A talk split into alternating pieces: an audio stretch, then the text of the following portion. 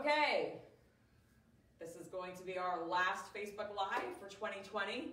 And it's going to be a quick one, but it's one that I've been asked about. So I'm going to show you a really great exercise to do, which will set you up for a phenomenal 2021.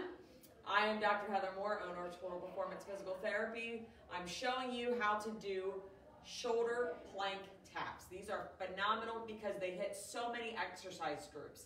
They hit your legs, they hit your abs, they hit your uh, core, they hit your hips, they hit your shoulders. It's a really all-encompassing exercise.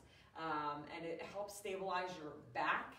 So it's one of those things that it needs to be done correctly in order for it to work. But once you do it, it's extremely effective and it works a lot of areas. So I'm going to show you from a couple different angles. I'll show you from the front first. So you want to get into plank or push-up position.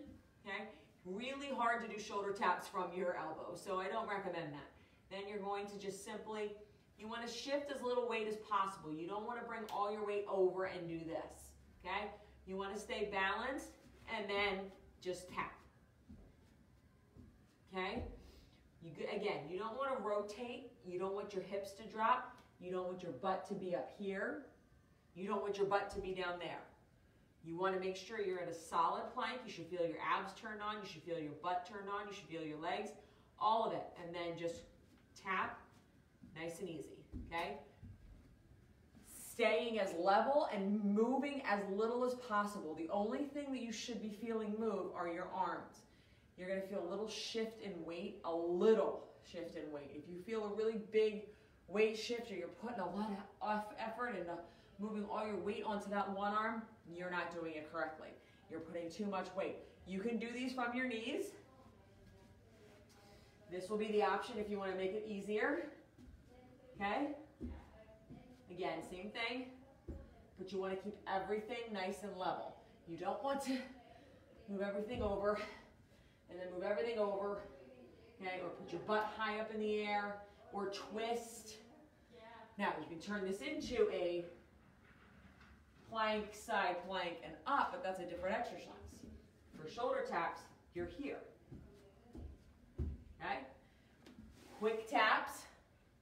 You try and hold it, you will probably fall over, so you want to just do a quick tap, and again, you want to make sure you're not weight shifting too much, or you're not dropping your hip or rotating.